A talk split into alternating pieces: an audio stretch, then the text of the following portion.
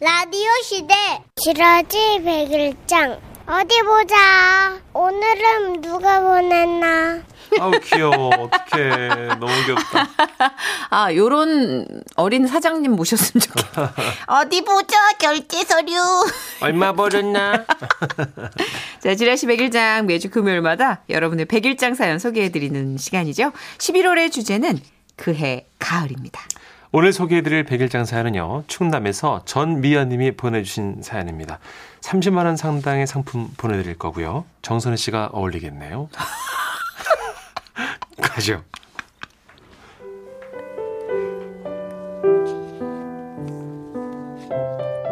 제목 삼십 년 전 그해 가을. 천구백구십 년 어느 화창한 가을날. 그날도 다른 날과 다름없었다. 아빠와 엄마는 내가 일어나기도 전에 직장으로 출근하셨고 나는 아침을 먹고 동생들과 학교에 갔다. 그리고 학교가 끝난 후 집에 돌아와 숙제를 하고 일하러 가신 엄마가 오기 전 방 청소를 했다.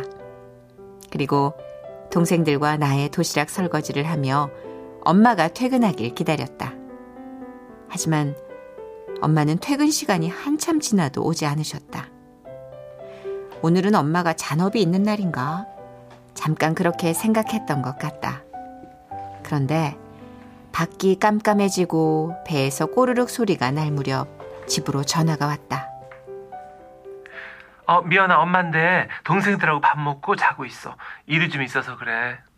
지금까지 한 번도 없었던 일이었다. 엄마는 회사와 집 그리고 주일에 가는 교회 외에는 친구 한 번 만난 적 없이 집으로 오셨다. 나는 그날 동생들을 재우고 엄마를 기다렸지만 엄마는 오지 않으셨다. 다음 날 아침에 눈을 뜨니 엄마가 내 머리맡에 앉아 계셨다. 눈이 퉁퉁 부어 있었다. 엄마는 나에게 말씀하셨다. 미연아, 아빠가 어제 일하다가 사고가 좀 나셨어. 밤새 수술은 했는데. 목재 회사에 다니시던 아빠는 작업 중 기계에 손이 끼어 그날 왼손을 잃으셨다. 그때 아빠 나이 마흔셋. 병원에 입원한 아빠를 보러 간 날 아빠의 눈동자가 텅 비어 있었다. 그리고 그 빈 눈동자엔 절망이 들어찼다. 삼 년 전 강원도 속초에 살다가 처음 인천에 올라와 고물상 트럭 운전을 하시던 아빠는 큰 고모의 권유로 목재 회사에 취직하게 됐다. 일은 고됐지만 매일 잔업을 하고 보너스까지 나오면 비교적 안정적인 생활을 할 수 있었다. 그러다가 내가 중학생이 되던 천구백구십 년 아빠는 일이 너무 힘들어 그만두고 쉬고 싶어 하셨지만 엄마는 중학생이던 나의 학자금이 나오는 그 회사가 아까워 더 다니기를 요구했고 그렇게 조금만 더 다녀야지 하시다가 산재사고가 났던 거다. 사고 후 아빠는 여러 번의 수술을 하고 일 년이 넘게 병원 생활을 하다가 퇴원하셨다. 그때부터가 시작이었다.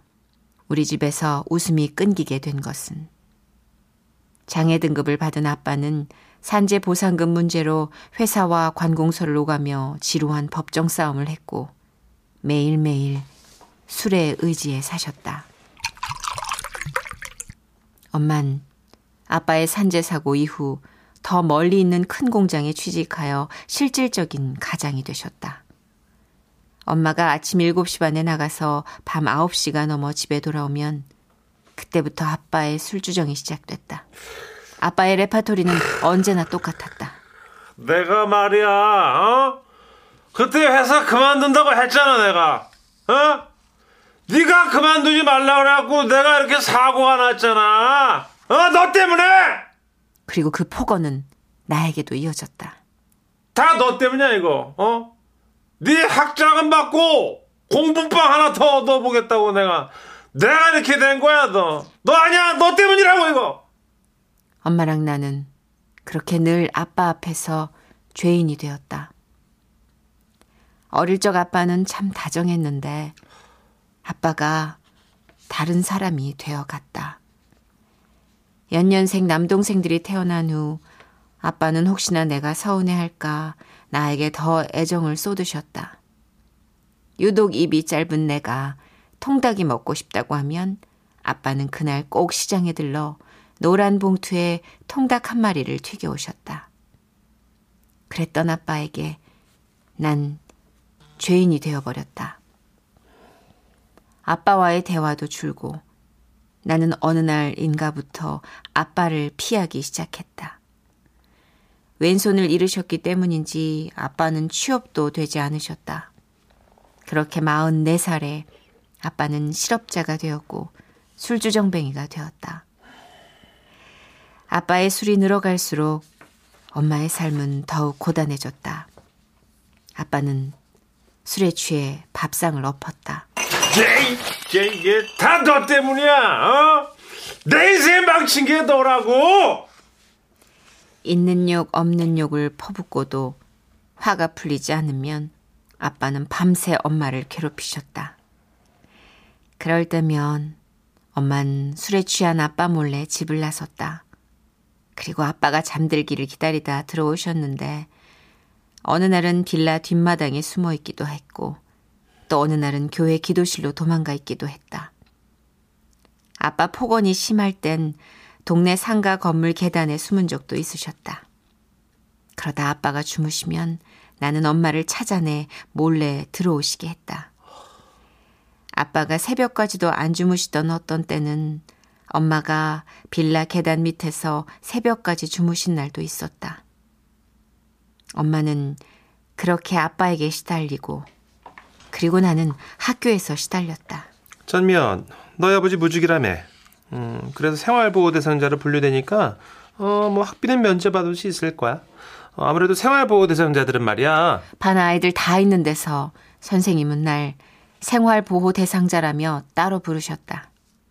나는 그게 너무도 싫었다. 모든 게 다 아빠 때문이라고 생각했다. 아빠는 내 탓을 하고 나는 아빠 탓을 했다. 그래서 난 아빠가 싫어 스물네 살 이른 나이에 결혼을 했다. 다음에 아이도 낳았다. 아빠도 손주가 생기니 술을 조금씩은 줄여가셨다. 한 손으로 아는 첫 손주를 보고 눈물을 글썽이기도 하셨다. 그리고 늦은 나이지만 어느 공구상가의 경비로도 취직이 돼서 아빠는 드디어 웃음을 찾기 시작했다. 세상에 대한 원망이 줄어드니 엄마 생신에 아빠가 장미꽃을 선물하기도 했다. 두 분이 뽀뽀도 하셨다. 그렇게 남들과 비슷하게 우리에게도 행복이란 단어가 찾아왔었다. 그리고 내 아들이 다섯 살 되던 어느 날, 내 뱃속의 둘째 아이가 태어나기 일주일 전, 난 한 통의 전화를 받았다. 얘야, 네 아버지가, 네 아버지가. 아빠가 갑자기 하늘로 가셨다. 심장마비였다. 엄마가 새벽 기도를 다녀와 보니 아빠가 쓰러져 계셨다고 했다. 구급차를 불렀지만 아빠는 이미 이 세상에 머물러 있지 않았다. 그렇게 우리 아빠가 떠났다. 아빠의 장례를 치르고 집에 왔는데 전화가 걸려왔다. 네네, 여기 컴퓨터학원입니다. 아, 전성철님이 교육 신청하신 첫날인데 오늘 아직 안 오셔가지고요. 혹시 잊으셨나 하고요. 아, 아빠가 컴퓨터 학원에 등록을 하셨구나. 아빤 당신의 삶을 열심히 찾아가고 있었구나. 그 전화를 받고 나는 한참을 울었다. 남들보다 많이 늦었지만 제대로 한번 살아보고 싶으셨던 아빠. 더 많이 행복해질 수 있었는데 하늘은 아빠를 두고 보지 않았다. 아빠가 돌아가시고 십이 년이 지난 지금 나는 아빠가 왼손을 잃었던 나이 마흔셋이 되었다. 내가 이 나이가 되고 보니 나는 아직도 젊다. 하고 싶은 일도 많고 세상을 즐기고 싶다. 이렇게 이렇게 좋은 나이에 우리 아빤 희망과 미래를 잃었구나. 그때 아빠를 미워하기보다는 한 번쯤 안아드릴 걸. 아빠에게 필요했던 건 어린 딸의 위로가 아니었을까. 매년 십일월 가을 하늘을 보면 난 아빠가 생각난다. 아빠 많이 보고 싶어요. 그리고 안아주지 못해 미안해요. 하지만 많이 많이 사랑합니다. 아빠.